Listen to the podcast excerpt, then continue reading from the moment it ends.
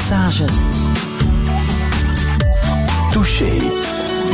Touché met als gast de intendant van het Vlaams Audiovisueel Fonds, Pierre Drouot. Goedemorgen. Goedemorgen. Het is een beetje een vreemde ochtend, hè? opstaan met het nieuws dat Gerard Mortier niet meer is. Vannacht gestorven in uh, Brussel. Dat moet u ook wel raken. Um, ja, want hij was, hij was een onwaarschijnlijk uh, enthousiast en gecultiveerd en een man met uh, een enorme, enorm doorzettingsvermogen. Uh, altijd graag gelezen wat hij schreef, altijd graag geluisterd naar zijn interviews en uh, naar zijn manier om te vechten en om zijn, hoe zou ik zeggen, zijn visie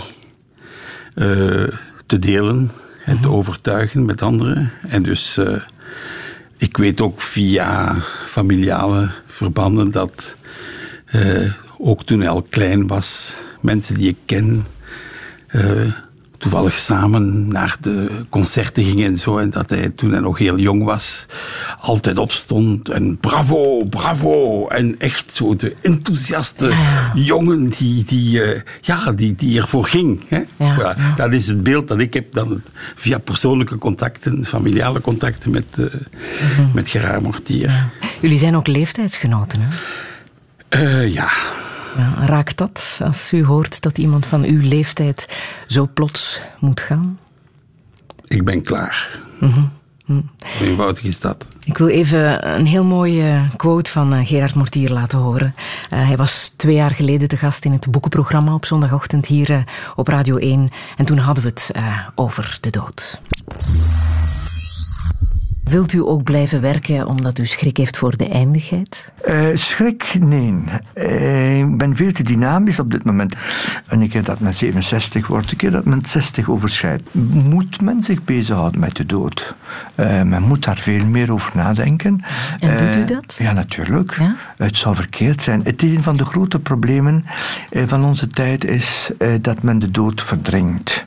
Ah. de dood is deel van het leven. We kunnen niet leven zonder te weten dat we moeten sterven.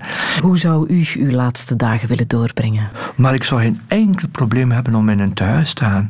Nee? Ik, nee, ik zou dat ook op tijd reserveren. Ik weet bijvoorbeeld nu al dat ik, er komt een dag waar ik veel van mijn boeken ga weggeven. Uh, ik denk dat je met ouder worden, als ik zo oud word, hè, maar dat op een bepaald moment wil ik alleen nog mijn pleiades behouden. Als ik, bij mij ik heb zo op dit moment een zestigtal pleiades, daarmee kan ik mijn oude dag absoluut doorbrengen. Maar ik denk dat je daar niet te veel moet over plannen. We plannen veel te veel. Dus we moeten echt leren ook soms vanuit het moment te beslissen. Maar als je geconfronteerd wordt met een zware ziekte, dan kan je daar veel over plannen en veel over nadenken. Op het moment dat je die situatie hebt, ik weet, het moment herinner ik mij zeer goed, als de dokter mij meegedeeld heeft dat mijn mama een kanker had, eh, op dat moment reageer je totaal anders zoals je het gepland hebt. Radio, Radio 1. Touché. En dat zal in het geval van Gerard Mortier zelf ook zo geweest zijn, vermoed ik. Hè? Een diagnose krijgen die fataal is. En de dood kan je niet plannen, hè? die staat daar gewoon. Wel, dat weet ik niet, of je dat niet kunt plannen. Mm-hmm. Ja? Ik ken mensen die hun dood gepland hebben.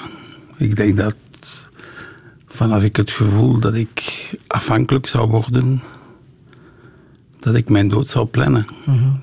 Maar zelfs in de dood hoor je het enthousiasme van Gerard Mortier. Zelfs daar had hij woorden voor, hè? Ah ja, maar, maar dat is het. Hè. Hij, hij, was toen nog in een andere situatie. Ja, maar, uh, nog niet ziek. Ja, dat is het. Hè. Als, het is voor, voor, mij, voor mij is het vooral de, de, het probleem van de afhankelijkheid. Hè. Als, je, als je echt uh, niet meer zelfstandig kunt zijn, dat is iets waar ik moeilijk mee zou kunnen leven. Dus dan denk ik dat het beter is van te, van te beslissen. Uh-huh. Laten we hem in ieder geval herdenken als een zeer grote meneer. De man die de opera wereldwijd op uh, de kaart heeft gezet en groot heeft gemaakt vanuit ons eigen land. Uh, Dat is ontegensprekelijk, vermoed ik. Hè? Absoluut. En, en, ook een uh, cultuurdrager van het uh, absoluut hoogste niveau, van wereldniveau gewoon, punt. Een man waar we trots mogen op zijn. En het raakt ons Zeker. ook hier in uh, Touché. Pierre Drouot, welkom.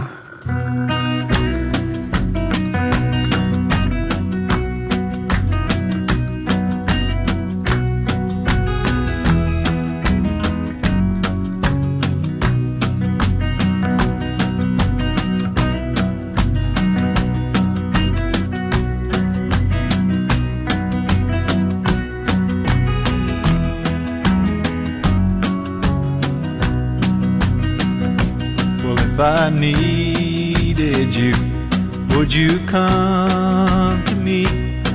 Would you come to me and ease my pain? If you needed me, I would come to you. I would swim the seas for to ease your pain. Well, in the night forlorn. All the morning's born, and the morning shines with the lights of love.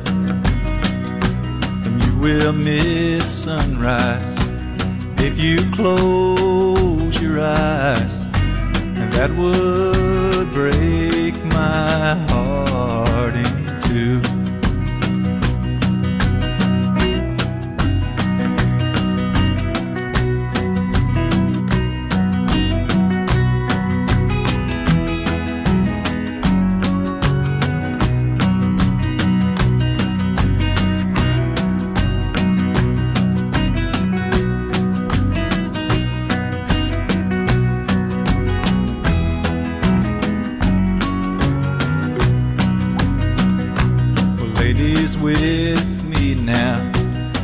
I showed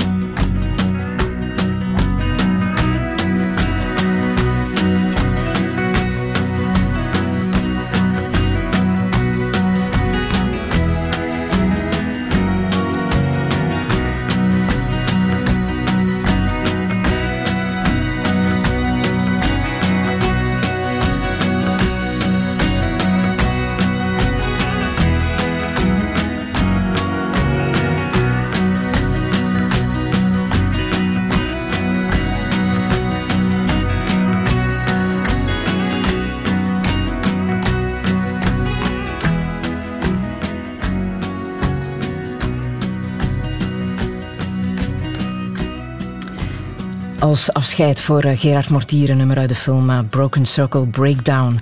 Alles uh, gaat over het leven en de dood natuurlijk. If I Needed You. Lucas van Klooster die uh, zet even de carrière van uh, Gerard Mortier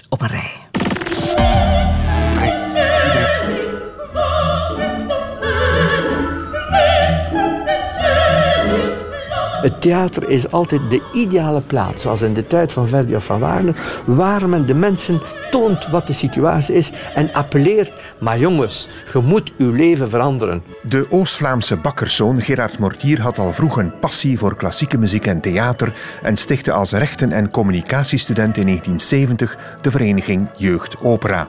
Hij was zo kritisch voor het beleid van de opera in Gent dat hij de Schouwburg niet meer binnen mocht. Na topfuncties in het Festival van Vlaanderen en operahuizen in Parijs en Duitsland werd hij in 1981 onverwacht en nog geen 40 jaar oud intendant van de Nationale Opera in de Koninklijke Muntschouwburg in Brussel. Onmiddellijk vernieuwde hij het orkest, trok andere dirigenten aan, stuurde de sterren wandelen en gaf jonge zangers, zangeressen en regisseurs de kans om moderne spektakels op de planken te brengen. Het effect was overrompelend. Met de jaren 80 werd Brussel een van de boeiendste operahuizen in Europa. Dat leidde tot een duidelijke verjonging en democratisering van het publiek. Kunst heeft altijd te maken met vragen die we stellen, maar existentiële vragen. Iedereen heeft vragen over eros, over liefde, over dood. En dan is de kunst een middel om op die vragen te antwoorden. Mortier liet de Muntschouwburg grondig renoveren en gaf, zoals Jan Hoed, ongezouten zijn mening. Hij voerde een felle strijd tegen de drastische besparingen van begrotingsminister Verhofstadt. Eind jaren 80 nam Mortier er ook nog de leiding van de Vlaamse opera bij en van de nieuwe Opera de la Bastille in Parijs. Na Brussel trok hij naar Salzburg in Oostenrijk om daar de vermaarde Festspielen op modernere sporen te plaatsen. Hij botste met de extreemrechtse partij van Jorg Haider, die intussen in de regering zat. In 2002 organiseerde hij de Roertriennale in verlaten fabrieksgebouwen in de oude Duitse zware industriestreek. Daar programmeerde hij onder meer ten oorlog van Tom Lanois. Diegene die uh, niet kan liefhebben, wil rijk zijn, wordt jaloers, wordt gewelddadig. Zeer elementaire principes van het mens zijn, van het goede en van het kwade. En daarom is het een parabel die altijd geldig is. Maar niet alles lukte. Opnieuw wegens besparingen ging het directeurschap van de opera van New York City niet door. En in het Teatro Real Madrid degradeerde hij in 2013 tot adviseur. Van zijn groot kunstenforum in Gent kwam niets terecht. Intussen had baron Gerard Mortier een laatste geduchte vijand: kanker. Tot het einde probeerde hij iedereen te overtuigen van de essentiële noodzaak van kunst en muziek voor alle mensen. We moeten de opera zo maken dat hij aan het publiek van vandaag iets meedeelt over vandaag en niet over gisteren.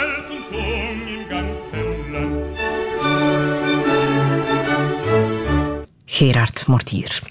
Hij is niet meer. Um, Pierre Drouot, ik vroeg zo net, uh, ja, iedereen komt wel eens in de munt, mag ik hopen. Uh, u bent er ook geweest in de periode dat hij uh, daar intendant was, hè? Ja, ik heb, ik heb daar een opera gezien in de regie van André Delvaux met wie ik ooit gewerkt heb. de linken tussen de filmwereld en de operawereld, voilà. die zijn er natuurlijk ik wel. Ik werkte met Delvaux op de, op de filmschool op Tinsas. En uh, dus ik ben natuurlijk gaan kijken hoe een uh, filmregisseur uh, een opera regisseert. Ah. Zo zijn we in de film beland, uw sector, Pierre Drouot. U bent net terug uit Hollywood, hè, waar u de Oscars heeft mogen meebeleven. Hoe is het geweest?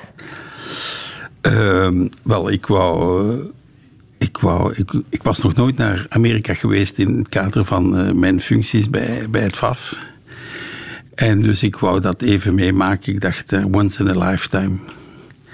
En het is uh, een onwaarschijnlijke circus. Ja? Een onwaarschijnlijke circus. Ik bedoel, die, hoe zou ik zeggen, die service na verkoop, hè, dat je moet doen als regisseur en als acteur voor een film. En altijd glimlachend. Hè? De, voor de duizendste keer uh, het antwoord geven op een vraag die al honderd keer, een zeer originele vraag, die al honderd keer gesteld is geweest. Ook en aan al, u? Allee, niet aan nee, nee, ik ben, eerlijk gezegd, ik probeer echt uh, een man in de in de schaduw te zijn. Ja, want hoe stelt u zich daar dan voor? Uh, ah, in ben, hoeverre was u, was u uh, aanwezig op, op de echte? Ah, ik, heb, ik, heb, ik, ik wou het meemaken. Ik heb, ik heb gezien uh, wat er allemaal aan de gang was. Ja. Hoe bijvoorbeeld de, de Belgische pers, de Vlaamse pers, daar voltallig aanwezig was gedurende Ja. meer dan een week. Het was echt een soort Oscar-gekte. en dan moet je natuurlijk... Uh, je kunt niet anders dan zien hoe, uh, hoe belangrijk bijvoorbeeld uh, de blokjes van vele bates zijn. En, en dat ze ze aan heeft en niet meer aan heeft en terug weer aan zal hebben. En de orthodontisten die zeggen ze moet ze aanhouden. En andere mensen. En, eh, en het kleed, dat uh, niet uh, dat een van de slechtst geklede actrices waren in, op de rode loop enzovoort. Zie je, maar, je dat gestoord? Dat daar dan nieuws over gemaakt wordt? Wel, dat is het. It's part of the job. En, en, en ja, ik zou het niet graag doen. Ik zou het, uh, ik zou het niet graag doen. Maar natuurlijk, uh, ja, als je een carrière maakt of als, uh, als je acteur bent, als je acteur bent of regisseur, ja, dan, dan moet je, wordt dat van u verwacht. Mm -hmm. En als je dat niet doet, dan zet je een pretentieuze zot die dit en wat denkt hij wel, wat denkt ze wel en zo verder. Dus je moet in dat circus meedraaien. Ja. Uh, maar uh, of het leuk is, hè? En, en dan ook uh, dat gevoel van. Ja, om zo enthousiast te blijven en zo glimlachend te blijven en zo natuurlijk te blijven en zo positief ingesteld te blijven, moet je natuurlijk wel ergens um, toch de overtuiging hebben dat je kans maakt op de Oscar. Ja. Toen maar helaas, maar voor wie het nog niet wist, de Broken Circle Breakdown heeft uh, de Oscar niet binnengehaald. Hè. Voor diegenen die op een andere planeet waren, zeg ik het toch maar even. Maar, maar heeft u er een verklaring voor? Waarom niet? Wel, ik, eerlijk gezegd, ik, de, de producent van de film, Dirk Kimpens, en, en ikzelf we werden geïnterviewd en, uh, en uh, er werd ons gevraagd, gaat je de Oscar hebben? En wij zijn allebei bijna unisono gezegd nee. Oei. Uh, omdat, omdat de film toch iets heeft dat toch totaal indruist tegen het Amerikaans gevoel. Uh -huh, uh -huh. Uh, ja, als je, als je de tirade van Johan uh, Eldenberg over God en zo verder, dat is fundamenteel. Ik bedoel, in Amerika denk ik dat, dat poneren dat God niet bestaat, mm -hmm. uh, is gewoon ondenkbaar. Hè? En dat niet in alleen. God hè? we trust. Hè? Hij uh, gaf ook nog een tirade tegen het uh, beleid van Bush. Die scène wil ik ook nog even laten horen. If we're to find the right ways to advance ethical medical research, we must also be willing, when necessary, to reject the wrong ways. By returning this bill to Congress with my veto. Maanden, maandenlang hebben wij tussen die stamcellen gezeten. Hè. Maandenlang het gevoel gehad dat, dat, dat de medische wetenschap niet ver genoeg ging en dat, dat er een rem op zit. Hè. En je kunt dat gevoel ook niet uitleggen. En uw kind sterft en dan moet je horen dat dat soort klootzakken al jarenlang de boel vertragen. Hè. Van, van, van, vanuit religieuze principes. Dat is Amerika. Bij ons kan dat wel, alleen... Alleen staan ze, zo, staan ze nog niet ver genoeg. Om, omdat die klootzakken al jarenlang de boel vertragen. En met welk recht? Hè? Met welk recht? It crosses a moral boundary that our decent society needs to respect. So I vetoed it. Pro-life noemen ze dat. Eh, technologie om mensen dood te doen kan niet ver genoeg gaan, maar technologie om mensen te genezen, ah nee, omdat er embryo's worden gekweekt. Hè, buiten het huwelijk. Embryo's van, van een speldenknop groot. Schijnheilige klootzak. Godverd... Pro-life, my ass! Asshole! Ben de, ben de verte fundamentalisten! Stik tot de kruis door de gat! Naast tot de! Touché. Ja, een scène van uh, Didier uh, in uh, Broken Circle Breakdown. Veel gevloek en kritiek op het beleid van Bush. En wat u zegt, ook de twijfel aan wat is de waarde van geloof. Wat in Amerika ja.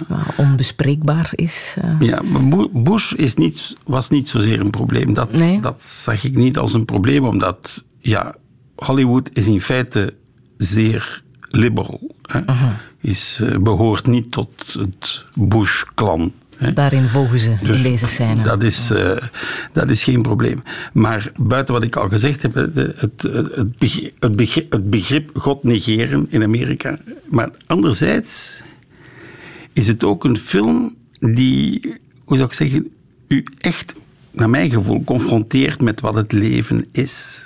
He, dat wil zeggen, het leven is en zingen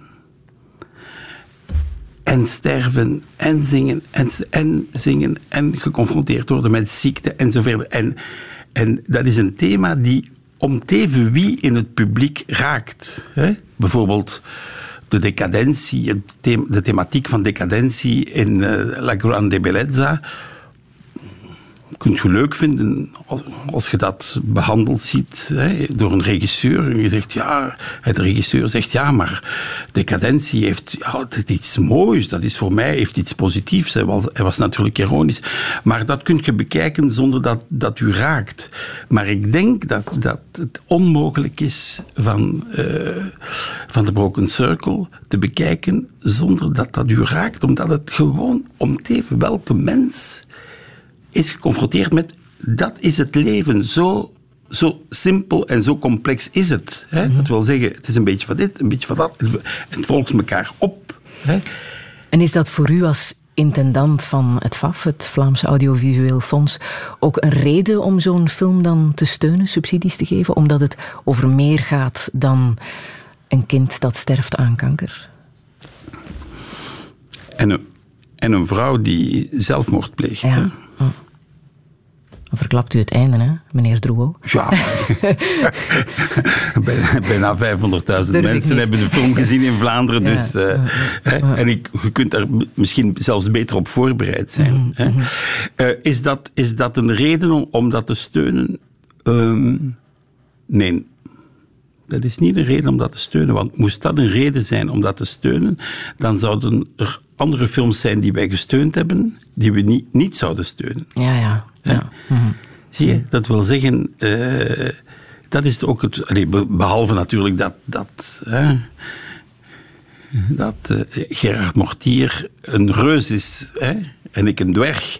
Maar eh, het begrip intendantschap wordt op een andere manier ingevuld. Hè, dat wil zeggen, Gerard Mortier die besliste wat er in de munt kwam.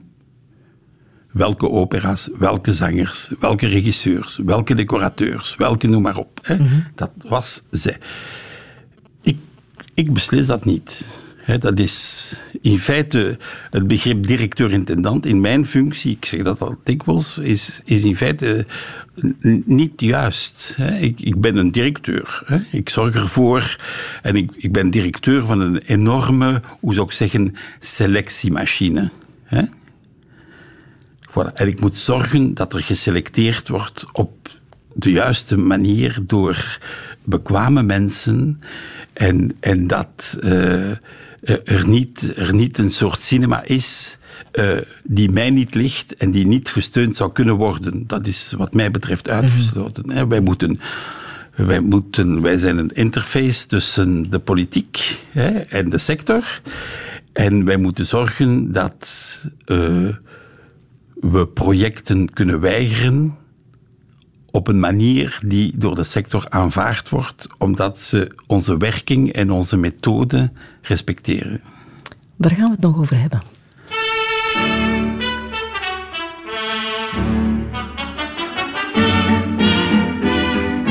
La pendule fait tic-tac, tic-tic. Les oiseaux du lac pic-pac, pic-pic. Glou, glou, glou font tous les dindons. Et la jolie cloche ding-ding-dong. Mais boum, quand notre cœur fait boum, tout avec lui dit boum. Et c'est l'amour qui s'éveille. Boum, il chante Loving Bloom. Au rythme de ce boum qui redit boum à l'oreille.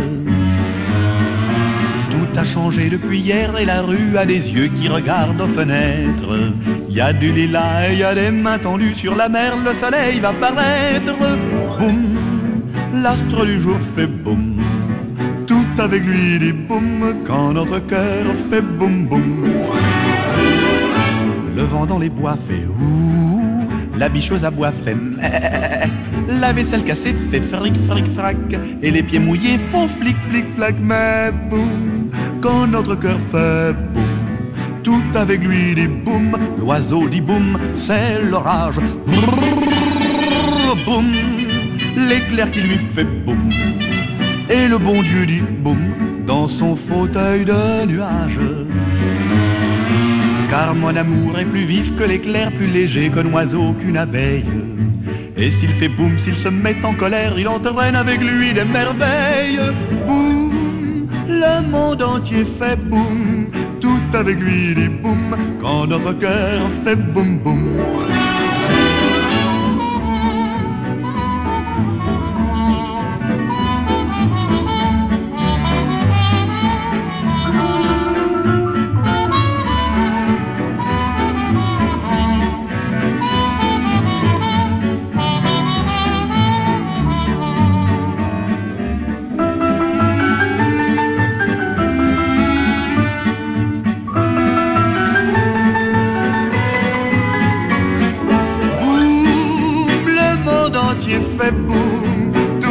Tout avec lui dit boum, quand notre cœur fait boum boum boum.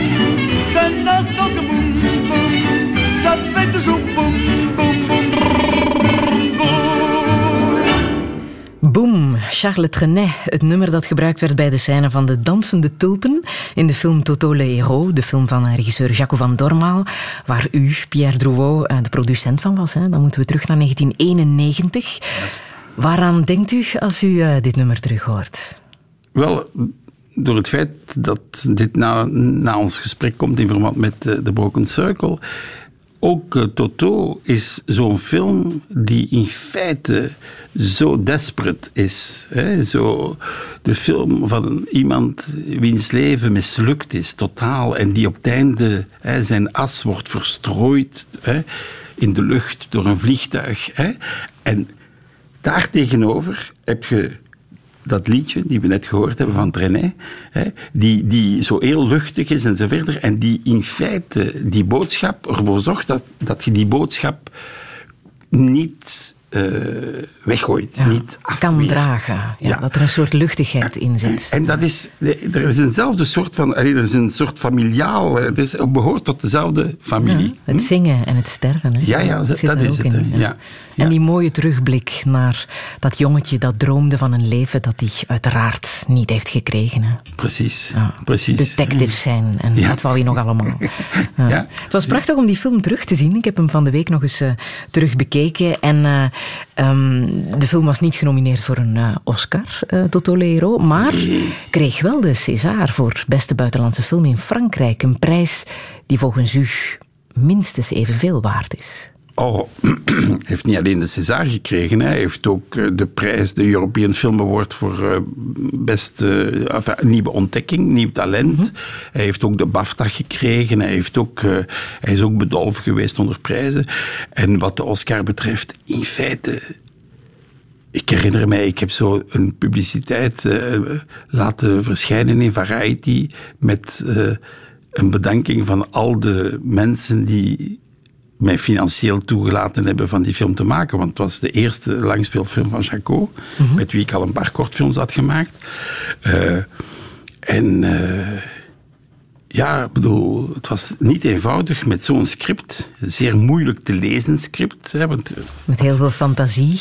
ja, maar ook met zeer technisch. Hè. Je ziet die sprongen, als je dat bekijkt, is dat, ja, word je meegezogen. Als je dat moet lezen. Hè. Ik heb mensen gekend die mij gezegd hebben: Pierre, ik heb dertig bladzijden gelezen, ik heb het, ik heb, ik heb het opgegeven gewoon. Ik, ik, ik, kon er niet, ik kon er mij niet doorworstelen. Gelukkig, gelukkig eh, hadden we samen een film gemaakt, eh, E Pericoloso Sporgersi.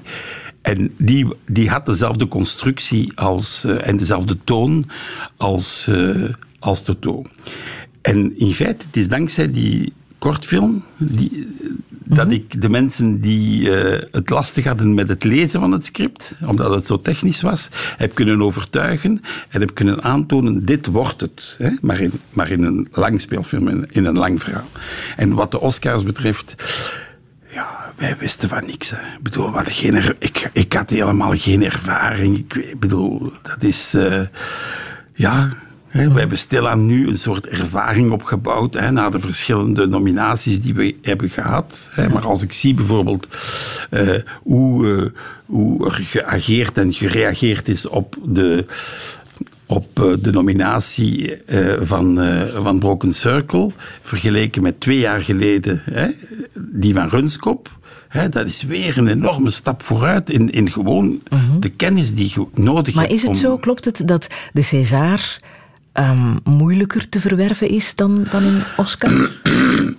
Trouwens, Broken Circle heeft ook de César gewonnen. Hè? Dat Ja. moeten we hier ook wel even zeggen. Hè? Ja, Na de ja. ontgoocheling van de Oscar Dat- dat weet was er wel de winst van de César. Ja, ja dat, ik weet niet wat het moeilijkste is, maar in ieder geval, eh, Broken Circle eh, had dezelfde concurrenten, maar gewoon internationaal. Hè. Hij had Gravity, eh, de meest, hoe zou ik zeggen, eh, de, de film die de meeste eh, Oscars heeft meegenomen. Hij had, eh, wat nog, enfin, hij had een heleboel films, hè, waaronder ook de Italiaanse film, La Grande Bellezza. En daar, en daar heeft hij die prijs gekregen. Wat is het moeilijkste, vind ik in feite is van weinig belang. Wat ik wel belangrijk vind, is dat eh, eh, gewoon eh, strategisch bekeken voor de film, voor, voor de film van, van Felix, voor zijn nieuw project. Zijn nieuw project is een project dat hij gaat maken in samenwerking, in co-productie met Frankrijk. En daarom, Belgica is dat, hè? Ja, Belgica. ja. En daarom, daarom is, is die, de César voor, voor hem veel belangrijker, omdat dat een onmiddellijk effect heeft op de keuzes en de reacties die gaan gebeuren in functie van zijn nieuwe film. hè. Op lange termijn is een Oscar oké, maar op korte termijn is die César onmiddellijk bruikbaar. Ik wil even terug met u naar uw eigen debuut. Cash Cash, 1967. Hè? Weet u nog waar die film precies over ging? Och.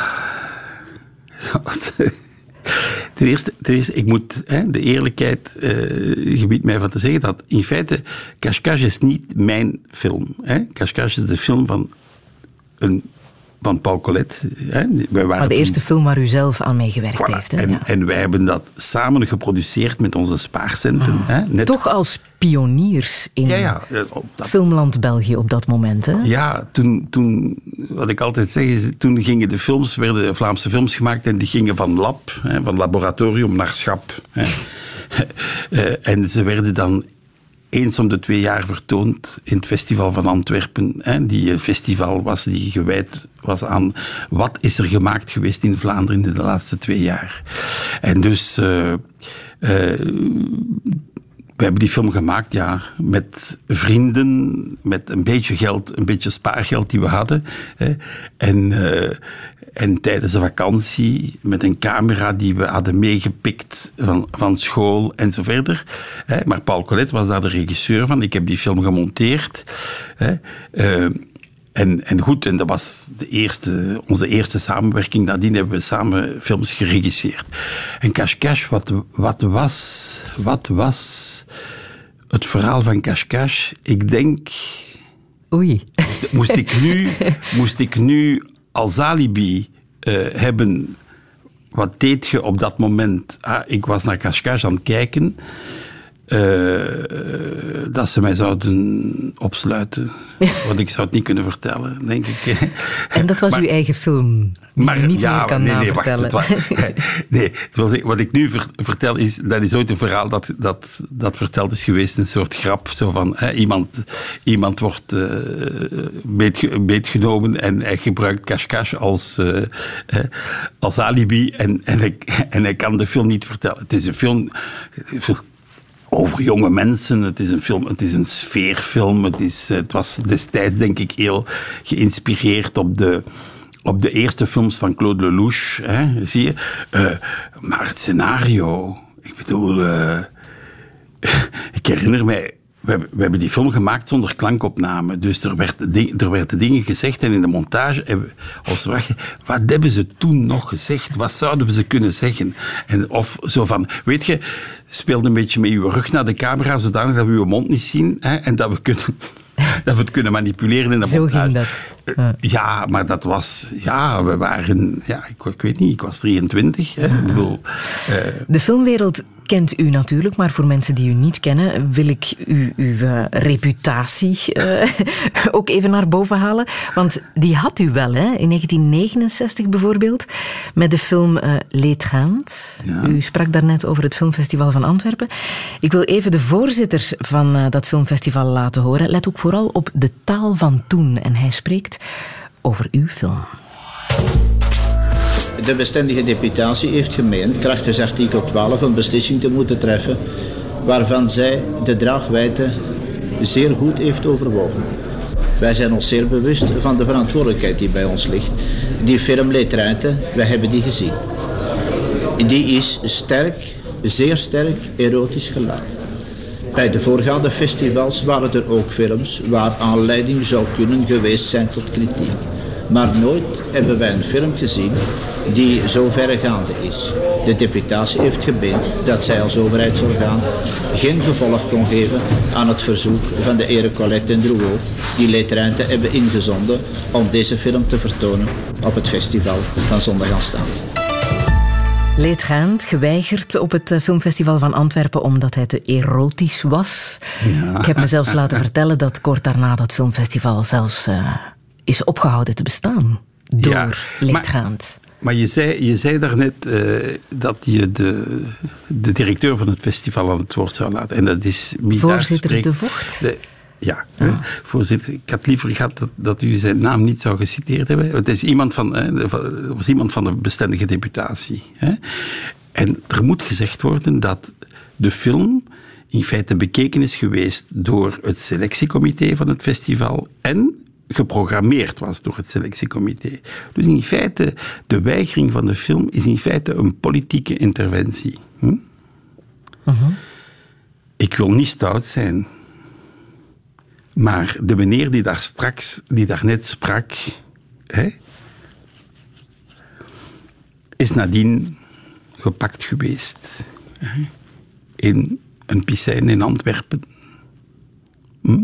En dat zijn de grote moraalridders, hè, die dan een geheim leven hebben. Hè? En dat vind ik zo interessant, die hypocrisie. En dus wat is er dan gebeurd? Eh, er is een actie ontketend, hè, onder andere door Harry Kummel, hm, die gezegd heeft, nee, maar dat kan niet. Hè, die, die censuur, dat kan niet. En ehm, eh, die is alle regisseurs en producenten van de films die wel geselecteerd werden, de, de langspeelfilms, gaan bezoeken. En in feite, al die mensen hebben hun film teruggetrokken. Omdat ze dat onaanvaardbaar vonden, dat een festival enzovoort. Als je de film nu, nu zou bekijken, ik raad het u niet aan, als je de film nu zou bekijken, dat is dat een belachelijk braaf filmpje. Maar ja, kom aan. Hè, maar, maar, maar voilà, dat is het, echt, dat is het echte verhaal. En natuurlijk, hè, ik bedoel, eh, ja, we waren de stoute jongens, dat is, dat is juist. Hè, dat is juist. En als we nu eh, Les Lèvres Rouges, of beter bekend als eh, Daughters in, of Darkness, zouden bekijken, is dat ook een belachelijk braaf filmpje geweest? Oh, dat is een mooi film, hè? Ah nee, dat is, dat is een mooie ook een film. film. met een reputatie, hè? Ja, maar dat is een cultfilm. Hè? Dat is een, Een film gedraaid met Harry Kummel. Hè, inderdaad, regie van En op internationale lijstjes Ja. heel hoog aangeschreven. Absoluut. Als er ergens een bekende Belgische film is, dan is het deze. Absoluut. Die wij niet kennen. En een genrefilm, en een, genre, en een, een genrefilm ook waarin eh Delphine Seyrig speelde. Mhm. Delphine Seyrig was toen de grote theaterdiva in Frankrijk. Het was een erotische vampierenfilm, hè? Ja, allee, was een een touch of lesbianisme. Hè? Maar goed, ja. Maar dat, dat is dus uw reputatie. Daarvan komt u. Mag ik dat zo zeggen? Dat soort films heeft u gemaakt. Ja, maar ik heb ook eh, Dood van een non gemaakt. Mhm. Hè? Maar het is waar. Ik bedoel, eh, ik zal... eh, ik, ik wil dat zeker niet eh, negeren. Hè? Ik bedoel, eh, we waren strou- stoute jongens. Ik, ik, denk, ik denk dat, dat ze ook in film en televisie ons toen genoemd hebben de vrijheren van de Vlaamse film. Uh-huh. Ik Dat mag, hè? aanvaard die, die kwalificatie. eh, daar heb ik absoluut geen probleem mee. En, en dat blijf ik nu ook. Mhm. Hè? Mm. Voilà. Dat hoeft u natuurlijk absoluut niet te verloochenen. Nee, Integendeel. Ils sont plus de 2000 et je ne vois que deux. La pluie les a soudés, semble-t-il, l'un à l'autre. Ils sont plus de 2000 et je ne vois que deux. Et je les sais qui parlent. Il doit lui dire je t'aime, elle doit lui dire je t'aime. Je crois qu'ils sont en train de ne rien se promettre. Ces deux-là sont trop maigres pour être malhonnêtes. Ils sont plus de 2000 et je ne vois que deux. Et brusquement ils pleurent, ils pleurent à gros bouillon, tout entourés qu'ils sont d'adipeux en sueur et de bouffeurs d'espoir qui les montrent du nez. Mais ces deux déchirés, superbes de chagrin, abandonnent aux chiens l'exploit de les juger. La vie ne fait pas de cadeaux. Et nom de Dieu, c'est triste, Orly, le dimanche, avec ou sans béco. Et maintenant ils pleurent, je veux dire tous les deux. Tout à l'heure c'était lui lorsque je disais il. Tout encastrés qu'ils sont, ils n'entendent plus rien que les sanglots de l'autre. Et puis, et puis infiniment, comme deux corps qui brillent, infiniment lentement, ces deux corps se séparent, et en se séparant, ces deux corps se déchirent, et je vous jure qu'ils crient. Et puis ils se reprennent, redeviennent un seul, redeviennent le feu, et puis se redéchirent, se tiennent par les yeux.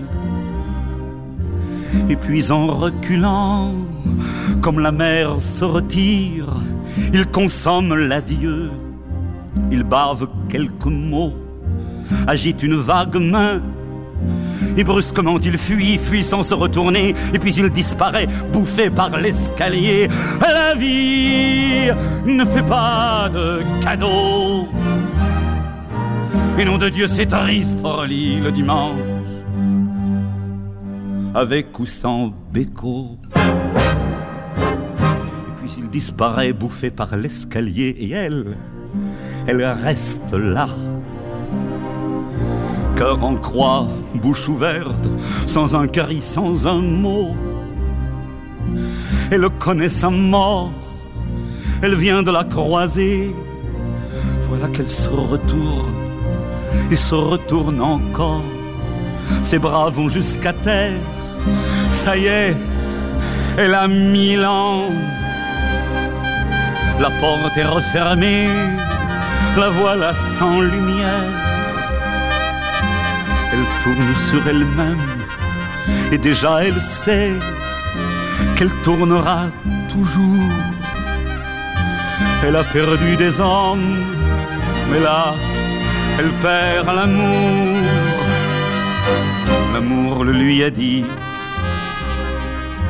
Revoilà l'inutile, elle vivra de projets qui ne feront qu'attendre. La revoilà fragile avant que d'être à vendre. Je suis là, je la suis, je n'ose rien pour elle, que la foule grignote comme un quelconque fruit. Het prachtige Orly van eh, Jacques Brel, Pierre Drouot, intendant van het Vlaams Audiovisueel Fonds. Het is een nummer dat u kippenvel geeft, zei u zo net. Het Ja. raakt u. Ja. Waarom? Ja. Ik weet het niet, echt eigen ervaringen en, en zo mooi verwoord. Hè? Soudain, elle a Milan. Ze- Hij is net weggegaan. Soudain, elle a Milan. Elle, elle tourne sur elle-même et elle continuera de tourner. Euh, la voilà fragile avant d'être à vendre. Het is gewoon, het is gewoon hartverscheurend en zo mooi geschreven. En ook zo. Het is geschreven vanuit een point of view, dus zeer cinematografisch. Hè. Het is iemand die het bekijkt en die een, een, van op afstand hè, zich inbeeldt hoe de psychologie, hoe de gevoelens van die twee mensen moet zijn, moet geweest zijn. Wat herkent u van, van uzelf dan in dit nummer? ja, we hebben allemaal eh, zo'n dingen meegemaakt, denk ik. Hè? Ik bedoel, eh, ja, afscheid nemen. Dus, eh, iemand zien weggaan. eh, dat je het nu zelf beslist hebt, of dat het door de anderen is beslist. Dat is. ja, dat is eh, een van die harde, moeilijke momenten in het leven. En, maar dit is ook de prijs die je betaalt om, om sterk te leven, om actief te leven, om voluit te leven, om risicovol te leven. Voilà. Dan omschrijft u zichzelf, denk ik, als u dit soort Mm. woorden gebruikt. Waarschijnlijk wel, ja. ja, ja. En dus, ja, als je die risico's neemt, eh, dan ja, weet je dat je soms eh, met je hoofd tegen de muur gaat. Hè? Of dat je soms eh, verliest. Hè? Je wint niet altijd. Hè? Mhm. U bent tweetalig opgevoed, hè? Ja, ja. Hoe, hoe eh, kwam dat? Eh, wel, mijn moeder is, was een Vlaamse. Mijn vader, tweetalig natuurlijk, hè, zoals het hoorde toen. Hè. De jonge meisjes gingen naar een pensionaat in het Frans. Hè, En ze spraken Oudenaards dialect. Hè. En mijn vader was ook tweetalig. eh een, eentalig Fr- Franstalige ouders die beslissen dat hun zoon tweetalig, we spreken 1920, hè, twee, tweetalig gaat studeren. Dus eh, Latijn in het Nederlands, Grieks in het Frans, aardrijkskunde in het Nederlands, eh, geschiedenis in het Frans. Hè. Dus mijn vader was ook Franstalig, maar tweetalig. En u bent zowel in Gent als in eh Marchand van Men naar school Och, gegaan. Ik, ben, ik, ik heb, ik heb zowel in Vlaanderen als in Brussel als in Wallonië geleefd, gestudeerd en lief gehad. dat is mooi gezegd. Voilà. En, dus, en inderdaad, ik ben begonnen bij de Jesuiten in Gent. Hè, eh, lager onderwijs. Zeer interessant. Hè. De Jesuiten, ook al van kleins af, ja, leren nu een bepaalde waarheid aan, maar leren nu ook van heel kritisch te zijn ten opzichte van die waarheid. En ze, ze geven u de wapens om die waarheid die ze u meegeven in vraag te stellen. Mhm. Dat is fantastisch. Hè? Dat is toch fantastisch. Hè? En daarnaast natuurlijk ook... eh, ik herinner mij, hè, er was toen het, eh, het gevecht tegen eh, het dialect. Hè? Dus we kregen zo een boekje in het begin van de week. Hè? En je moest, als je iemand betrapte die dialect sprak, hè, moest ik daar op de naam schrijven hè, en dan die persoon geven. Ik, ik of iemand anders. Hè. En dus op het einde van de week was dat boekje vol met namen. Dus je leert ook hè, wat eh, hè, aangeven. Hè. Ja, ja, ja. Hè, Verschrikkelijk. hè.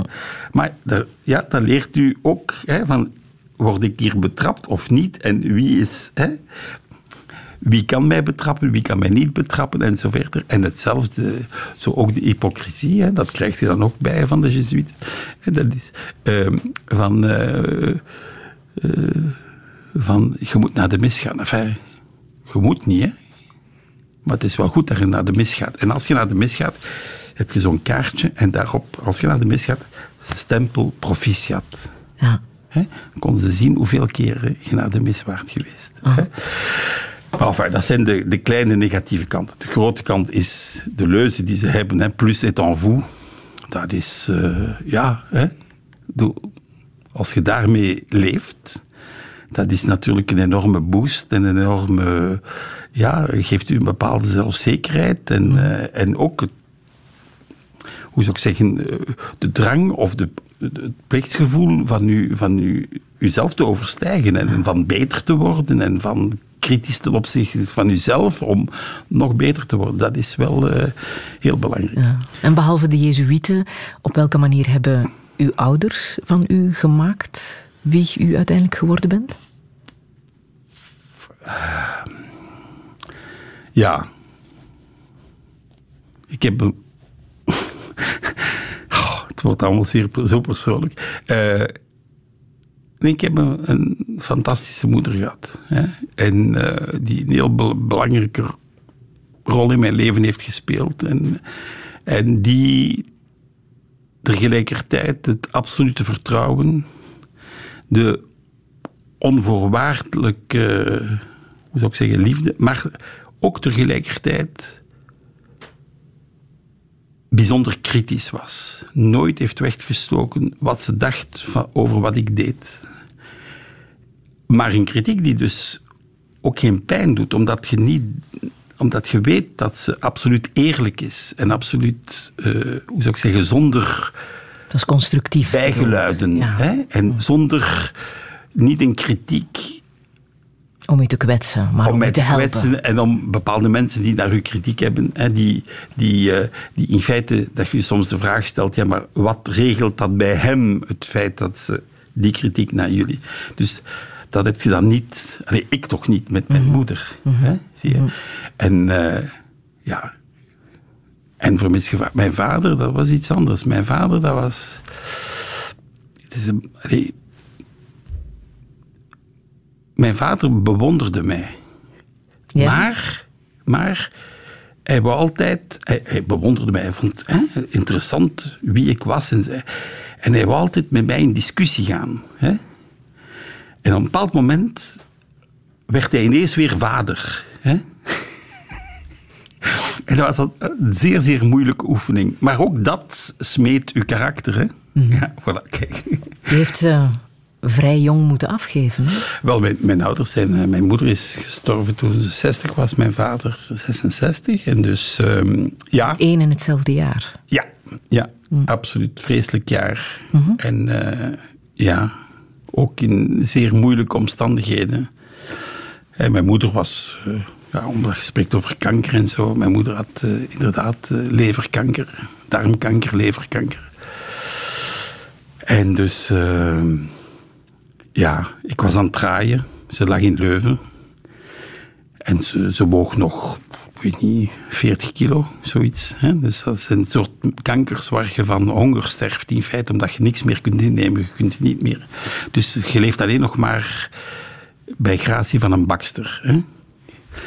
En, ehm, en dus ik ging haar elke dag bezoeken en ik was een film op dat moment. En elke dag zo in het midden van de namiddag verliet ik de set en ik ging naar Leuven om haar te gaan begroeten en, eh, en met haar te spreken en zo verder. En op een dag gebeurt er wat er altijd gebeurt in film, is er een onvoorzien evenement en ik kan niet op de normale tijd vertrekken. Ik vertrek dus twee uur later. In plaats van daar om vier uur aan te komen, is het zes uur. Ik kom binnen en ik zie mijn moeder liggen en ze is al blauw, maar ze ademt nog. En ik zeg, of ik ga zeggen zoals het gebeurd is, ça va maman? En ze schudt met, oh, ik- ze schudt met haar hoofd.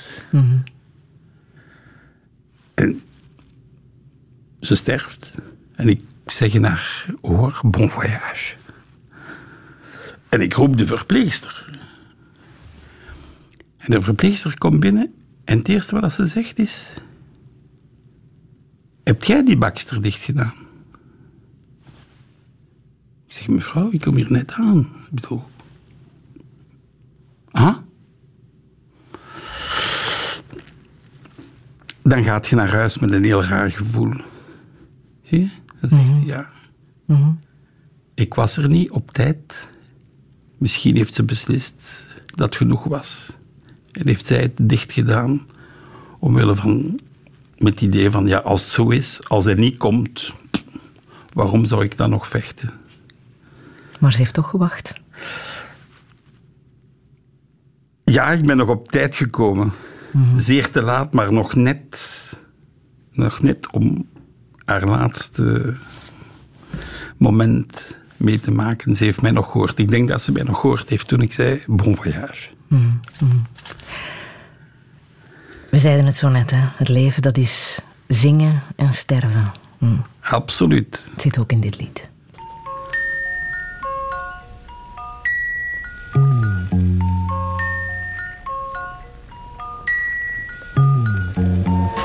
Sunday morning brings the dawn in. It's just a restless feeling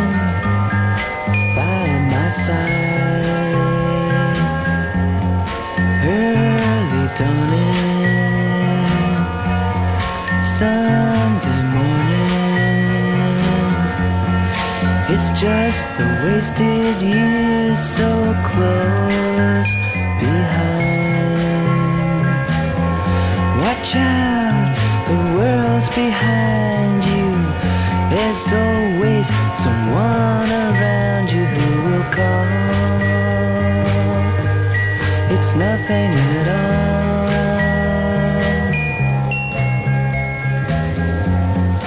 Sunday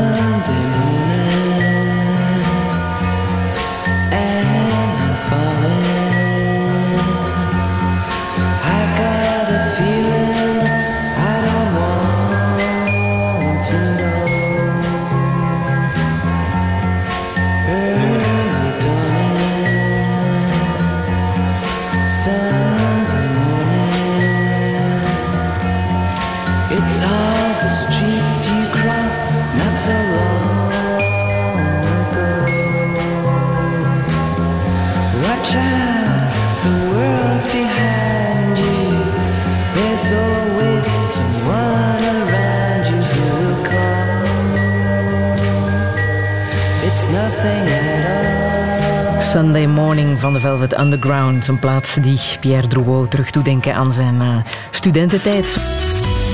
Radio 1. Friedel Lesage.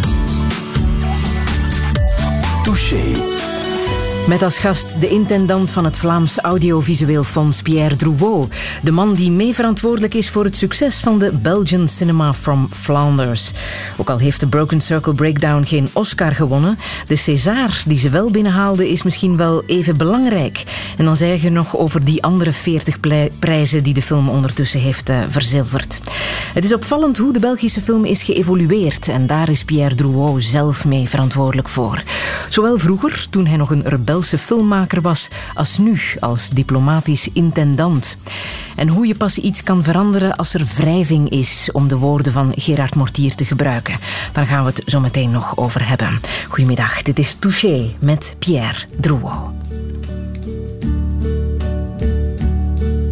And now the end is near, and so I face the final curtain. My friend, I'll say it clear, I'll state my case, of which I'm certain. I've lived a life that's full.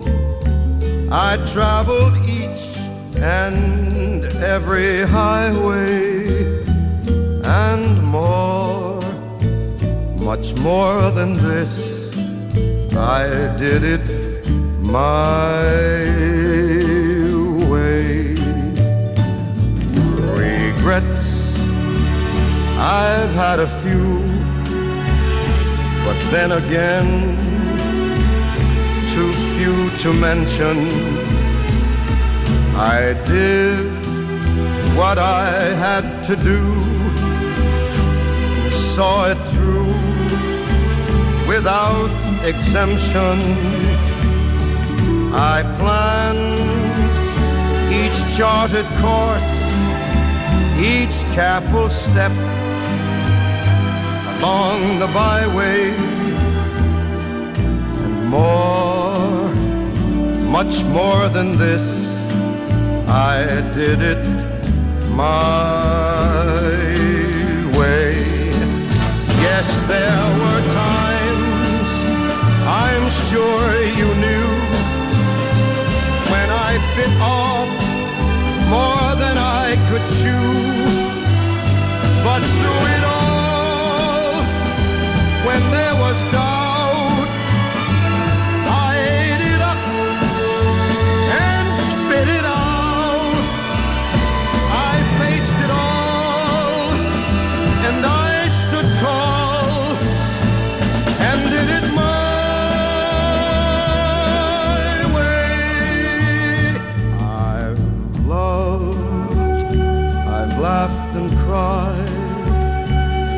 had my fill, my share of losing And now, as tears subside, I find it all so amusing to think I did all that.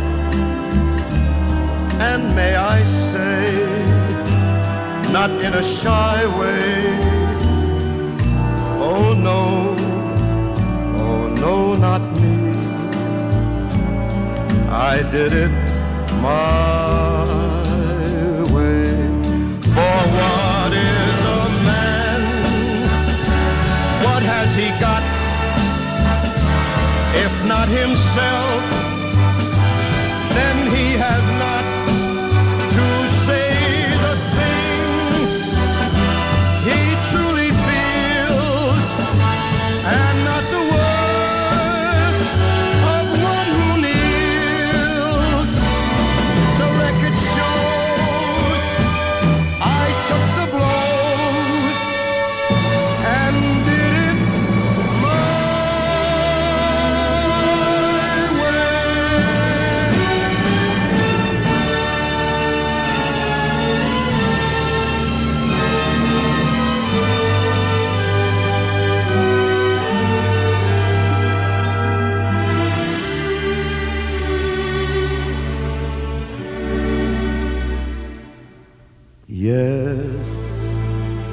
was my way. Frank Sinatra met de klassieker My Way.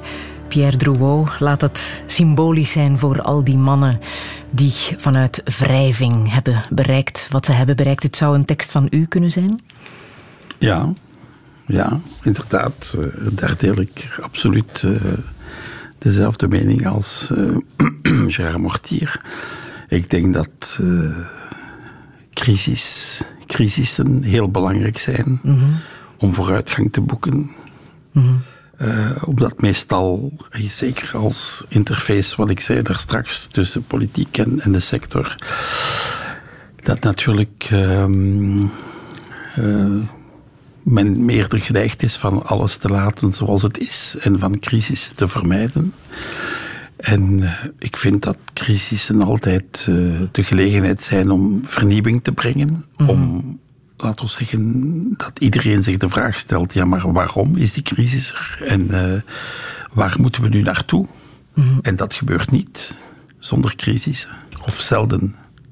Ik denk dat eh, Claude Blondeel, die nu ook aan de lijn hangt eh, bij de dood van eh, Gerard Mortier, dit kan bevestigen. Hè? Claude Blondeel, Absoluut, wat... want ik herinner mij heel goed. ik ging, ben altijd naar de, de naar de opera gegaan. En ik verveelde mij veel in opera, eh, tenzij er een buitenlandse productie was, zoals eh Einstein on the Beach bij Philip Glass en Lucinda Child. Of als het de spektakels van Maurice Béjart waren, maar voor de rest, in tijden van de vroegere directie, de tijden van meneer Huisman, was dat nogal een, een saaie boel. Alles werd eh, gecentraliseerd op de uitvoering, de muzikale uitvoering, op de stemmen. Het orkest, zelfs het orkest was als bijzaak. Dus ik verveelde mij daar nogal tot wanneer ik wist dat Gerard zou komen. En eh, via Polarias en zo hadden we al fabuleuze verhalen over die man gehoord. En eh, ik herinner mij nog heel goed de eerste voorstelling van eh, Gerard. Dat was in 1981. Dat was Don Carlos. En eh, dat is heel toevallig dat momenteel is er in Bozar die prachtige tentoonstelling van Zurbaran. En dat schaapje, dat Agnus D, dat was toen de affiche van Don Carlos van Verdi, de eerste productie van Gerard Mortier in de Munt. En dat was gewoon een bom gewoon. Dat doek ging op. Eh, de regie was van, een, van iemand die wij ook een heel warm hart toedroeg, namelijk van Gilbert de Flo. En dat begon en we zagen dat magnifieke decor. Eh, José van Dam zong de rol van Don Carlos. En wij wisten, ja, hier, gaat, hier wordt geschiedenis geschreven. Nu zijn we bij, nu spelen we mee in het grote operaverhaal. Een operaverhaal wat de huidige directie met Peter de Kaluwe, die toen dramaturg was van Gerard, die dat nu nog allemaal op een briljante manier met heel veel panache verder zet. Het is ook een generatie die ervoor gezorgd heeft dat er eh, beweging was. Hè? Na de dood van eh, Jan Hoed merken we eh, hetzelfde verhaal bij Gerard Mortier. Het is, hè? absoluut, het is absoluut hetzelfde. Want allee, ik zat gisteren met, met, met Polarias op café. En we waren zo bezig van allee, dat we er toch alle twee nog goed uitzagen. En dan, Paul zei mij ja, met Jan Hoed. En zei, hij zei ja, bereid je maar voor, want het gaat niet met Gerard. Ik zeg ja, ik weet ervan. Hij zegt zal, het zal erg zijn, dat zal de volgende zijn. En voilà, het is zover. Het gaat altijd sneller dan eh, Ja. we zelf kunnen of eh, willen. Ehm, Claude Blondeel, dank je wel eh, graag voor eh, ehm, jouw tussenkomst. Ehm, Pierre Drouot, Paul Arias, ik zei het zo net, het is die generatie. Eh, Paul Arias is ook een man waarmee u samen heeft eh, gestudeerd, op kot heeft gezeten, de theaterrecensent. Jullie kenden elkaar. Ja, ja wij, wij hadden huis gehuurd met verschillende mensen. En Polarias zat op het eh, hoogste niveau. En daaronder zat eh, Erik de Kuiper. En daaronder zat eh, nog een gemeenschappelijke vriend met Chris Arias trouwens, die nog hier, Zus eh, zus van van, Paul, Arias? en die hier op de VRT heeft gewerkt. En ik zat eh, op het eerste verdiep, gel- op de gelijkvloers, maar het was een, een, huis met een garage beneden. En dus eh, dus dat waren fantastische tijden. Hè. Bedoel, eh, ontbijten met... ontbijten met Erik de Kuiper en dan Erik de inderdaad, ehm, dingen, ehm, de Velvet Underground, naar de Velvet Underground luisteren, want hij, hij, had, die, hij had die plaat al, de, de bananenplaat al gekocht. En eh, ja, eh, spreken over cinema en over de artikels die hij aan het schrijven was voor Streven in de tijd. Hè. En wat was de voeding voor jullie om eh, rebels te zijn in jullie sector? Wat Gerard Mortier heeft gedaan, wat jullie ook hebben gedaan. Was het die verveling, eh, de drang om dingen te veranderen, eh, de grenzen te overschrijden? gewoon, nee, maar te- op dat moment, in ons, in ons vak was er, was er gewoon niks. Hè? Was er weinig. Hè? Er waren een paar pioniers, Verhavert, Degelin, die met alle moeite van de wereld eh, erin lukten om van tijd tot tijd een film te maken. En ik bedoel, dat was echt, eh, dat was de woestijn. Hè? Zij hebben dan natuurlijk ervoor gezorgd dat in 64, denk ik, eh, er de eerste gelden zijn gekomen hè, om, om film te steunen. Hè? Ja, dus dan hebben we gezegd, het is gewoon van, oké, hier doen we ons goesting, hè, en, en we, gaan het, we doen het op ons manier. En, eh, en, eh, maar het was makkelijk, want er, Er was niks. Er was niks, hè. er was niet een institutie zoals wij, ik kan niet zeggen, hè, Verhavert en zo, die hebben hè, heel, heel mooie films gemaakt. Maar ik bedoel, er was geen, geen instituut, hè, zoals er voor de opera wel een instituut was met Huisman. Hè. Dat- dus we zijn gewoon begonnen en eh, voilà, vanuit, vanuit heel weinig, laten we zeggen. Hè, en en, eh, en oké, onze stempel, onze manier van doen, eh, eh, ja, ge- gestuurd do- door het begrip van de Nouvelle Vague, die dan een totale vernieuwing was in de cinema. Die de cinema vanuit de studio's naar buiten heeft gebracht. eh, gezegd, oké, travelings en zo, dat, dat is allemaal niet meer nodig. We nemen een karretje en de cameraman gaat in, ja, Raoul Coutard gaat in een karretje zitten en, en, zo, en zo is... eh, ehm, en zo heeft Godard zijn eerste gemaakt, Abu Souffle. Hè. Ik zie nog altijd die foto van Raoul Coutard in, in een invalide karretje zo, hè, die, die als traveling werd gebruikt. hè. Ondertussen is er heel veel gebeurd. Hè. U komt van een tijd dat er zelfs geen budgetten waren om films te maken. Tot nu, eh, de taxshelter, ehm, die denk ik echt het eh, grote redmiddel is. Hè, eh, Wel, in feite, wij hebben, wij hebben 25 jaar gevochten voor een taxshelter te hebben. Hè. Mhm. Ik bedoel, eh, dat is ja, als, als, en als argument gebruikend van ja, maar er bestaat een taxshelter in België, dat was voor de scheepsbouw. Hè.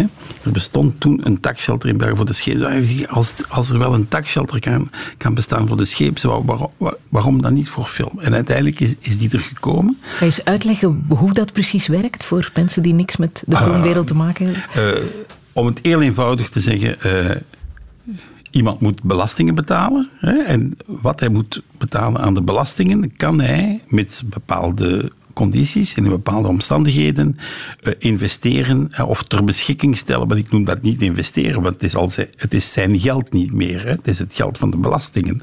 Hè. Kan, hij, kan hij dat geld ter beschikking stellen van, de, van een film? Hè, tegen bepaalde eh, hoe zou ik zeggen, zeer positieve voorwaarden. dat, is, dat, is, dat is het principe. Ik ga niet in detail treden, want anders... eh, Maar het was zo succesvol dat het ook weer ten nadele van eh, de filmwereld kwam. Hè? Want jullie hebben een paar weken geleden een brief geschreven om ook daar een betere reglementering voor te krijgen. Wel, in feite, de, ik denk dat de, er is een, al twee jaar een enorme strijd hè, gevoerd als eh, speelfiguur door eh, eh, Peter Boekaert en Patrick Kiné aan Franstalige kant, hè, die daar echt een stuk van hun leven hebben aan gewijd om die strijd te voeren tegen partijen die, die zeer, hoe zou ik zeggen, hard gevochten hebben om dat tegen te houden. Hè. Ehm, en dus, ehm, ja, eh, ik ben, ben even, ben Ehm, even uw, uw vraag vergeten. Minister Geens heeft eh, bevestigd Ah, ja. dat er werk is gemaakt van eh, een nieuwe, zuiverder reglementering. Voilà, er, rond is een die, nieuw- eh, er is een nieuwe reglementering. En waarom? Wat, wat is het verschil? Of wat zou het verschil moeten zijn? Of het effect van die nieuwe reglementering? Dat is als er vroeger een taxsheltercontract getekend werd voor, laten we zeggen, een bedrag van 100, hè, dan als je de geest van de wet volgt, dan gaat daar 40 van die 100 zou naar de film moeten gaan. Hè. Er is een andere 40% gaat, is gewoon eh, een, een lening. Hè. Maar de echte investering in cash equity zou, is 60. En van die 60 zouden twee derde naar de film moeten gaan. En wat hebben we gezien? Dat is na jaren hè, dat uiteindelijk er minder en minder hè, van bij bepaalde intermediaires, dat die. eh, hoe zou ik zeggen, de zogezegde investeerders, die, zoals ik zei, er geen zijn, want het is hun geld al niet meer. Hè. Eh, de investeerders veel eh, betere rendementen gaven hè, en niet een interessant rendement van 4, 5 procent in onze tijden. Eh, als je 4, 5 procent eh, kunt krijgen van je spaargeld, dan moet je mij we- zeggen- weten te zeggen hoe je dat regelt. Hè. Maar rendementen van 12, 15, 18, 20 procent, wat natuurlijk totaal niet verantwoord is. En, en ook heel veel geld die, die, ble- die bleef steken bij de intermediairen zelf. Hè, bij de mensen die, hoe zou ik zeggen, de zogezegde investeerders optrommelden om geld ter beschikking te stellen. En dus eh, toen kwam er nog tussen 15 en 20 van de 60 hè, punten, 15 à 20 punten naar, naar de film. En dat kon niet meer. Hè? Want eh, dat was alleen maar door, hoe zou ik zeggen, de, de, de wet te perverteren, de geest van de wet te perverteren. En dus daar moest een, een einde aankomen. En wij hebben ons daar allemaal achter gezet. Hè, behalve natuurlijk diegenen die, eh, die ondertussen ontzettend eh, rijk waren en veel uithalen, middelen hadden en eh, veel advocaten konden betalen en veel lobbying konden, konden doen. Hè. Maar gelukkig, gelukkig is, heeft minister Geens, hoe zou ik zeggen, heeft Daarom- zich laten, heeft zich laten, heeft zich laten Heeft zich gemoeid. Ja, wel, heeft, Ja. zich, heeft zich laten overtuigen door, door, de, door de argumentatie. Hè. En dat is geregeld. Dat is absoluut geregeld. Voilà.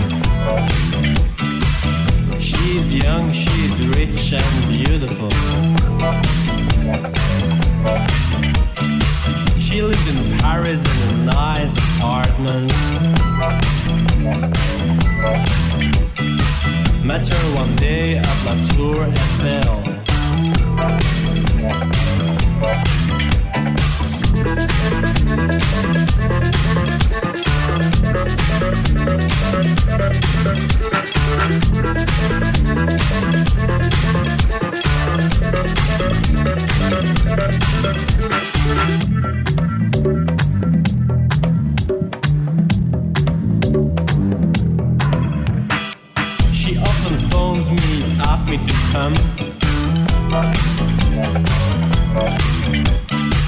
Try to refuse, but I don't know how to do it.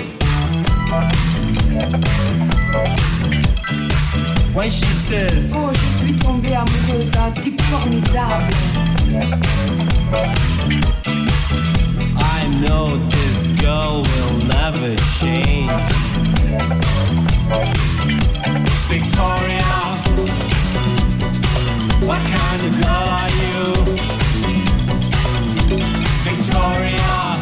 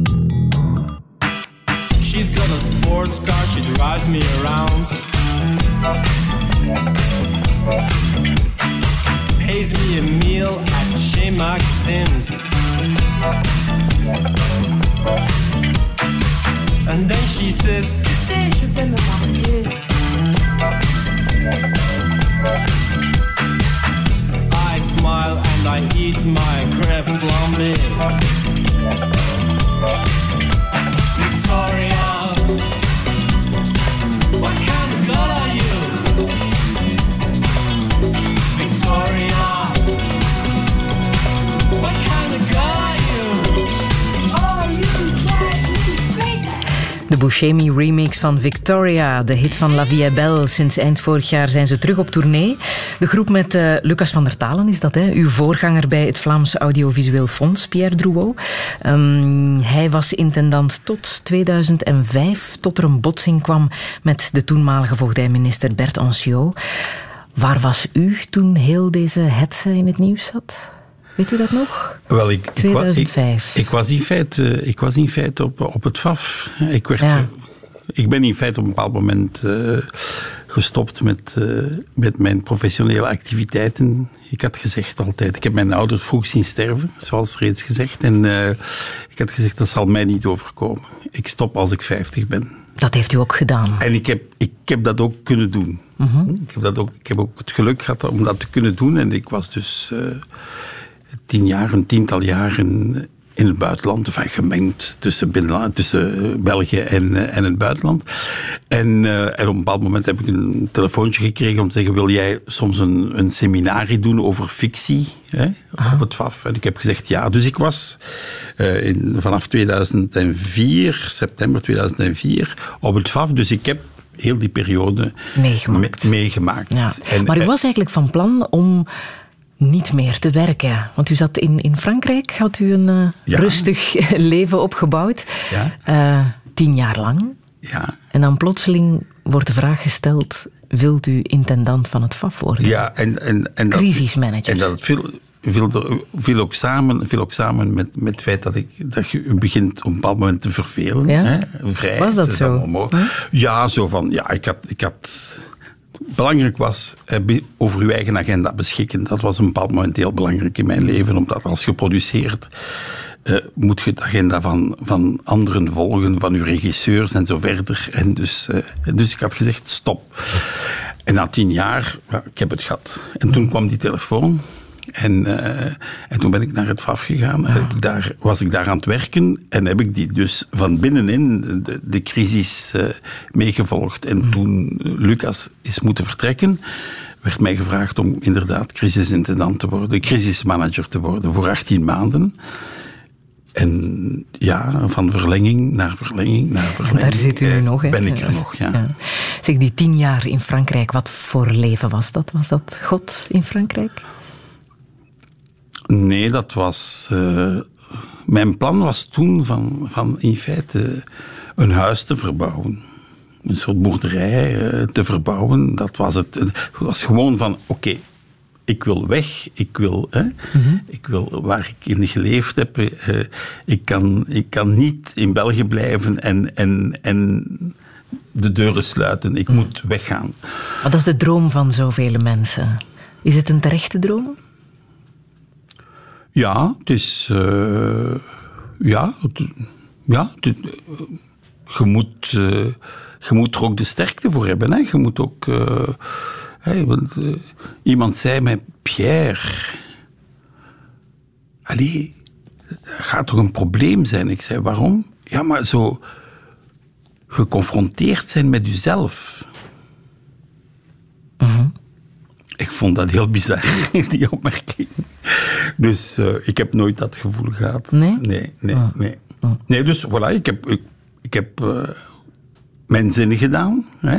Het was natuurlijk ook niet makkelijk voor mijn partner. Hè, want die heeft heel lang met mij gewerkt. En toen ik besliste van te stoppen, was dat ineens een totaal ander leven. En die had nog, eh, zou ik zeggen, familie, kinderen en zo verder eh, in, in België. Dus eh, dat is voor haar eh, heel moeilijk geweest. Want in feite, het was, het was echt een, voor haar een... Maar ze heeft mij, ze heeft mij daarin gevolgd. Hè? En toen ze, toen ze onge- gewoon werd van dat leven, dat nieuwe, andere soort leven, hè? toen besliste ik ineens van, en nu ga ik opnieuw werken. En dat was weer een schok voor haar, weer een, hè, een aardbeving. En ja, ze is mij daar ook in gevolgd. En eh, ja, voilà. Dat is toch wel heel belangrijk, hè? Het is, ehm, ja, wat noodzakelijk is voor jou, hè, is natuurlijk voor je partner niet even noodzakelijk. En die, die bekijkt dat helemaal anders. Hè. En eh, ja, voilà. Maar dat is nu eenmaal zo. Heeft die periode in Frankrijk eh, u als mens veranderd? Want u heeft tien jaar lang afstand kunnen nemen en u komt terug in een probleemsituatie. U moet eh, iets oplossen. Heeft u anders, eh, beter eh, de situatie kunnen bekijken omdat u tien jaar lang bent weg geweest? Mm. Het probleem is, het is, gewoon, het is gewoon iets anders. Hè. Dat wil zeggen, als je produceert, dan heb je de finale eindverantwoordelijkheid, ook financieel. En, en dus je moet die, die, eh, hoe zou ik zeggen, de artistieke ambities eh, van de regisseurs weten te verzoenen met de financiële mogelijkheden. En dat is een onwaarschijnlijke spreidstand. Zeker toen, hè? want nu is er veel meer geld, zijn er veel meer mogelijkheden. Eh, eerlijk gezegd, in, in mijn situatie vandaag heb ik dat probleem niet. Hè? Dat wil zeggen, ik bedoel, zijn mensen die dat probleem dat zijn de producenten. Hè?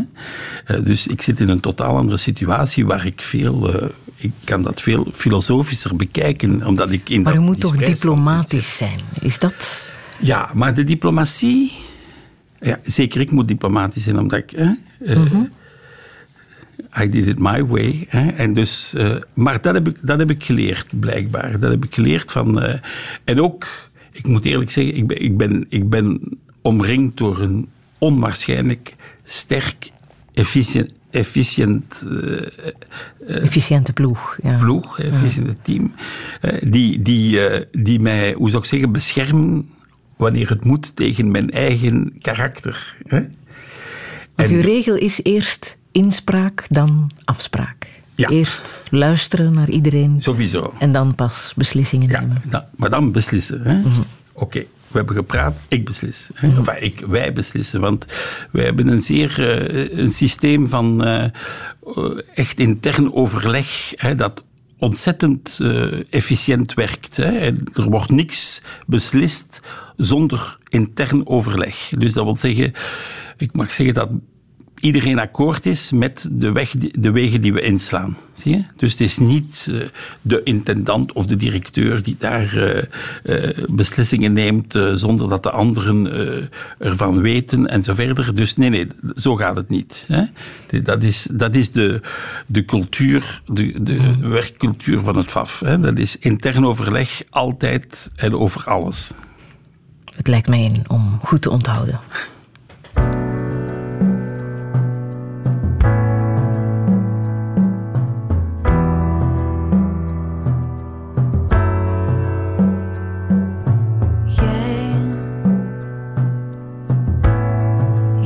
ben goed voor mij. Jij ligt een beetje op mijn maag.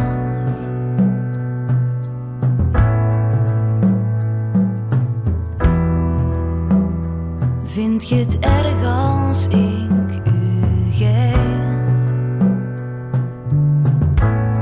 Jij zijn niet goed voor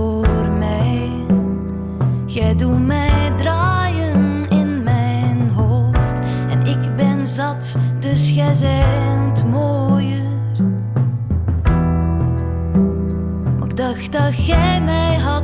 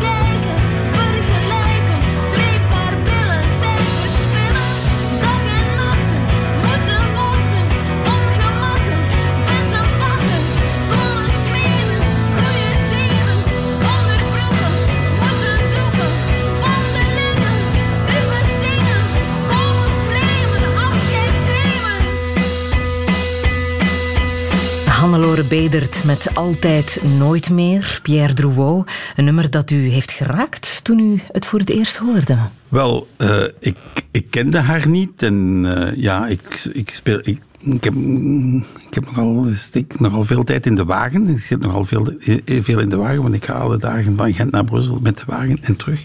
Dus ik luister heel veel naar de radio op dat moment. En ineens hoorde ik Hannelore stem. Ja. en, en, en, die capsule, en ik vond dat zo originele stem in het Vlaamse chanson. Maar gaat het ook over wat ze zingt? Want het is hard, hè? Ja, ja, natuurlijk. Ja, het, is, het is niet alleen een, mooi liedje, het is ook hè, de inhoud hè, die, die je aanspreekt. Hè. Er is ook nog een ander lied van eh, Onze Vader, waar ze over haar moeder spreekt en zo. Dat echt ook weer eens hartverscheurend is. Nee, het is, het is een originele stem eh, qua, allee, qua ritmiek en qua inhoud. Dus eh, toen u mij vroeg. Welke liedjes of welke platen of welke Ja. cd's zou u willen, zou u willen laten... Enfin, die, vond, vond ik dat een van de... Hè, want ik vond ook belangrijk van ook een Vlaamse eh, eh, chanson te, te laten horen. Een vraag die ik ook stel, eh, waar u dan even kan over nadenken, is wat het mooiste cadeau is geweest dat het leven u ooit heeft gegeven. Wat is dat bij u?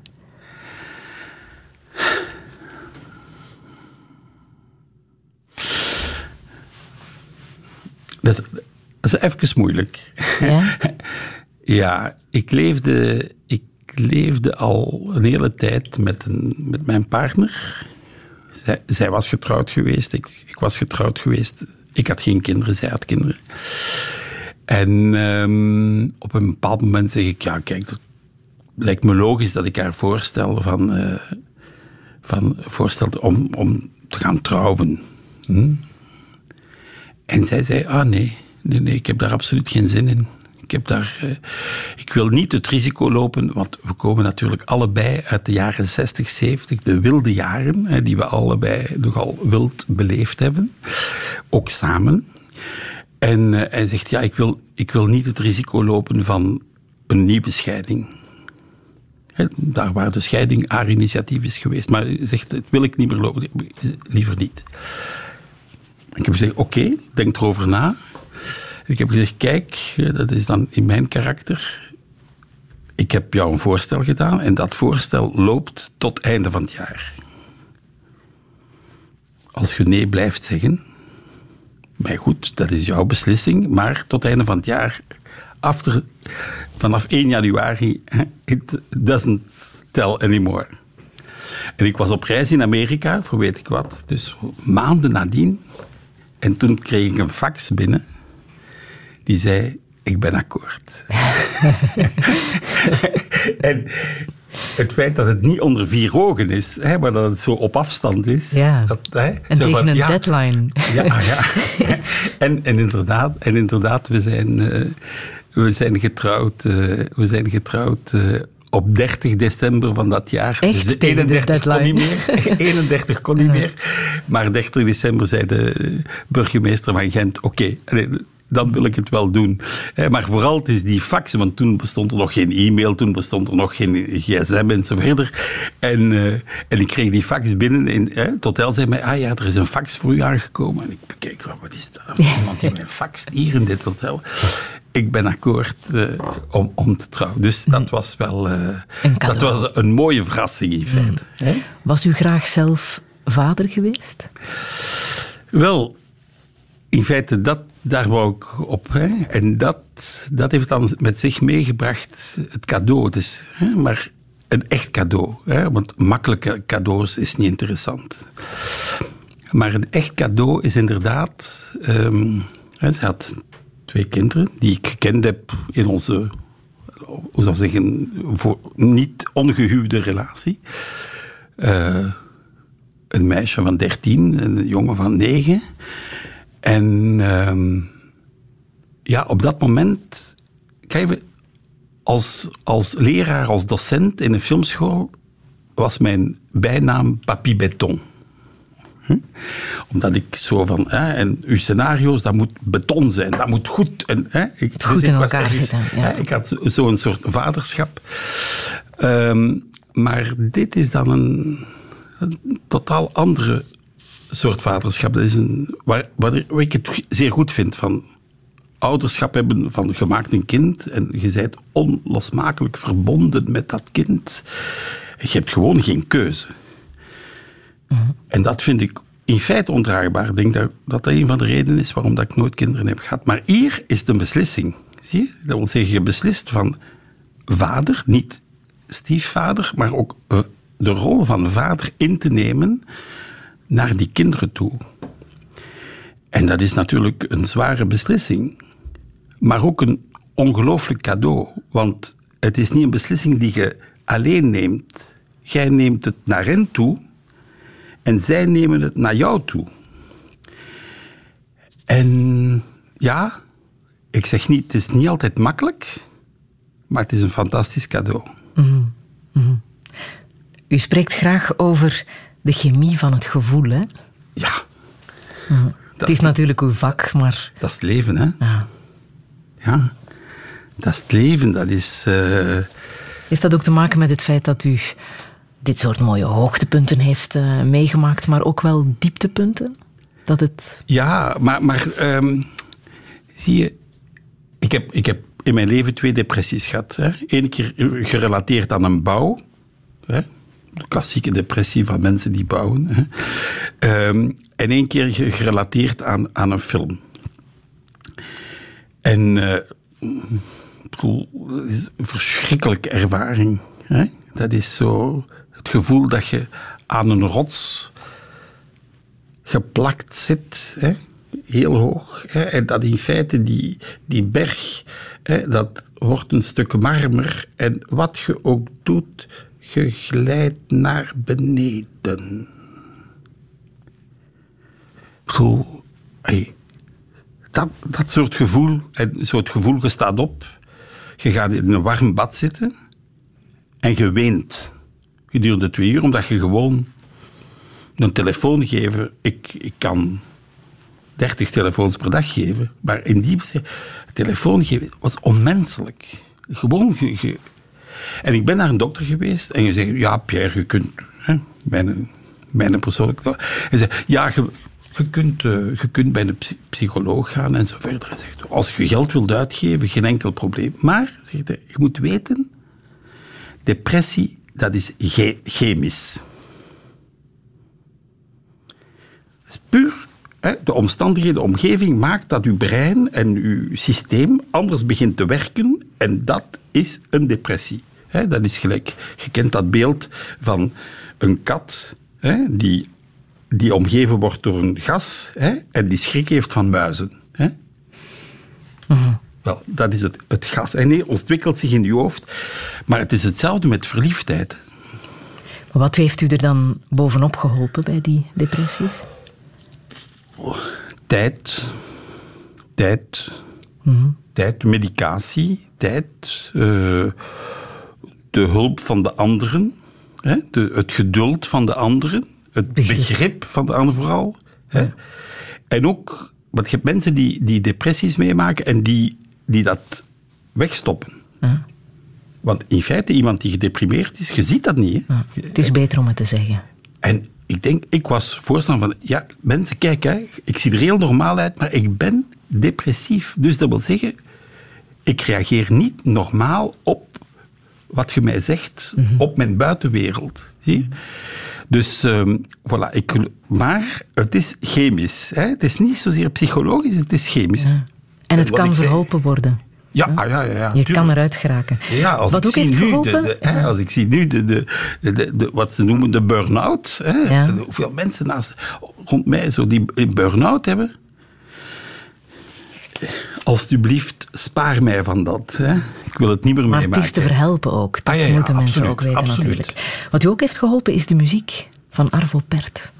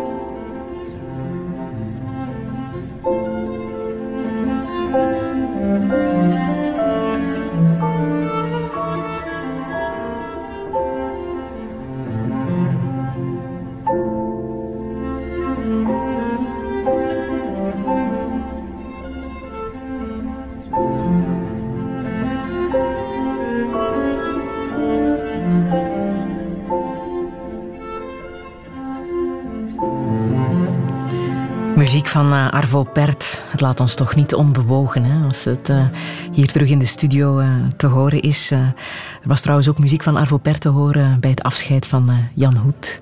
Ja. Betekenisvolle muziek. En u zei zelf, ja, als ik het terughoor, dan...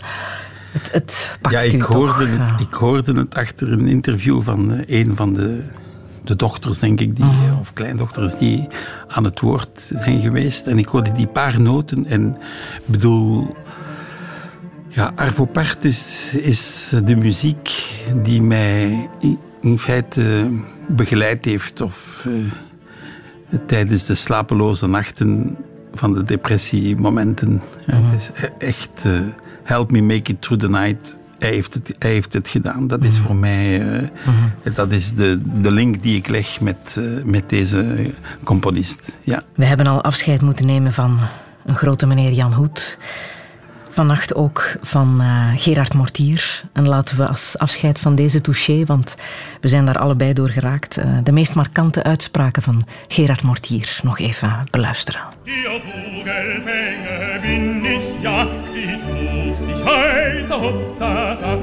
Diegene die eh, niet kan liefhebben, wil rijk zijn, wordt jaloers, wordt gewelddadig. Zeer elementaire principes van het mens zijn, van het goede en van het kwade.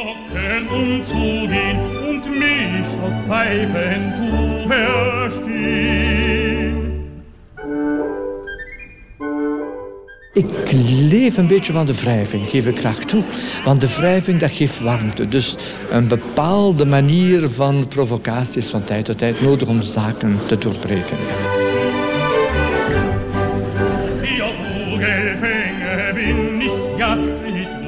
Het theater is altijd de ideale plaats, zoals in de tijd van Verdi of van Wagner, waar men de mensen toont wat de situatie is en appelleert, maar jongens, je moet uw leven veranderen.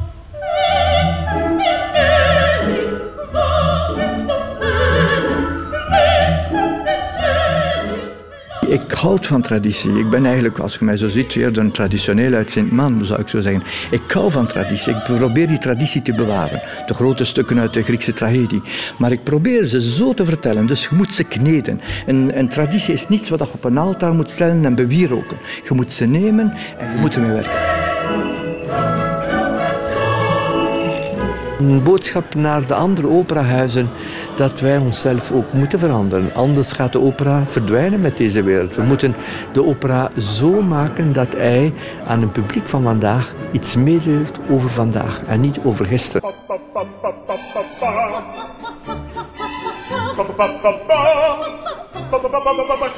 Dus als mensen mij vragen, wat doe je privé? Ik zeg, privé, dat is mijn theater. Dus dat is gemengd. Mijn vrienden zijn ook allemaal mensen van het theater. Dus ik, je moet in zo'n theater leven. Dus ik zou geen kroostrijke zin kunnen hebben. Ik vind het een, een ambitie. Ik vind een ambitie, dat doet mij ook plezier.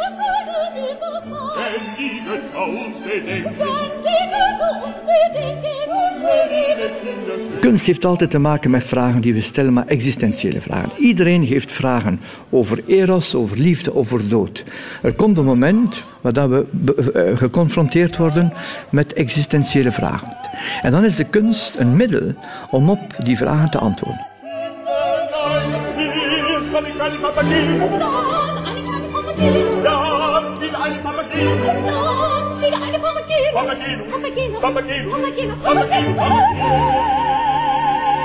De meest markante uitspraken van Gerard Mortier, vannacht gestorven. Hij is 70 geworden, heeft eh, de opera naar eh, internationaal topniveau gebracht.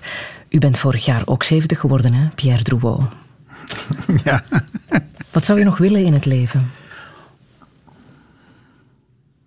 Ehm, dat, is, dat is een... Daar staat u niet bij stil? Nee, nee. eh, ik zou... eh, zolang ik me goed voel, zolang ik, zoals ik zei, niet, eh, hoe zou ik zeggen, afhankelijk ben, zou ik graag dat de relatie met mijn naasten blijft wat ze nu is. Dat de relatie met mijn ploeg blijft wat ze is. En dat we nog... ja, ik, ga, ik heb net een huis gebouwd, dus ik ga verhuizen binnenkort. Dus je ziet, hè, er is een... er Continuïteit. Toekomstplannen.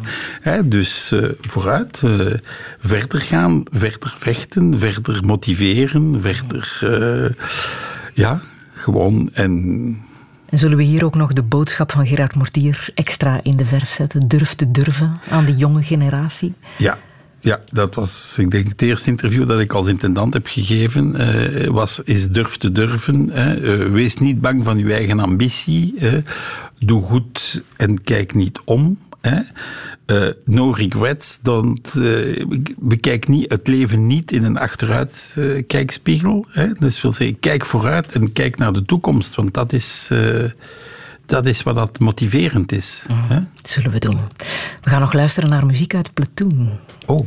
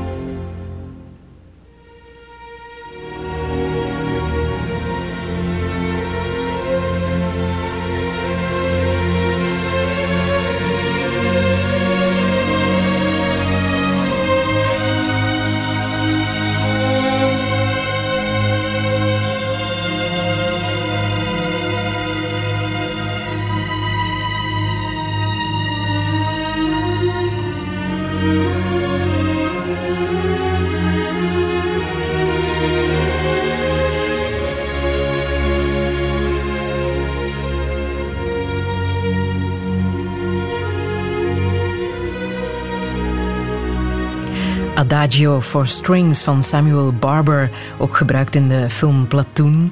Pierre Drouot, ik eh, wil je heel hartelijk bedanken voor eh, dit gesprek.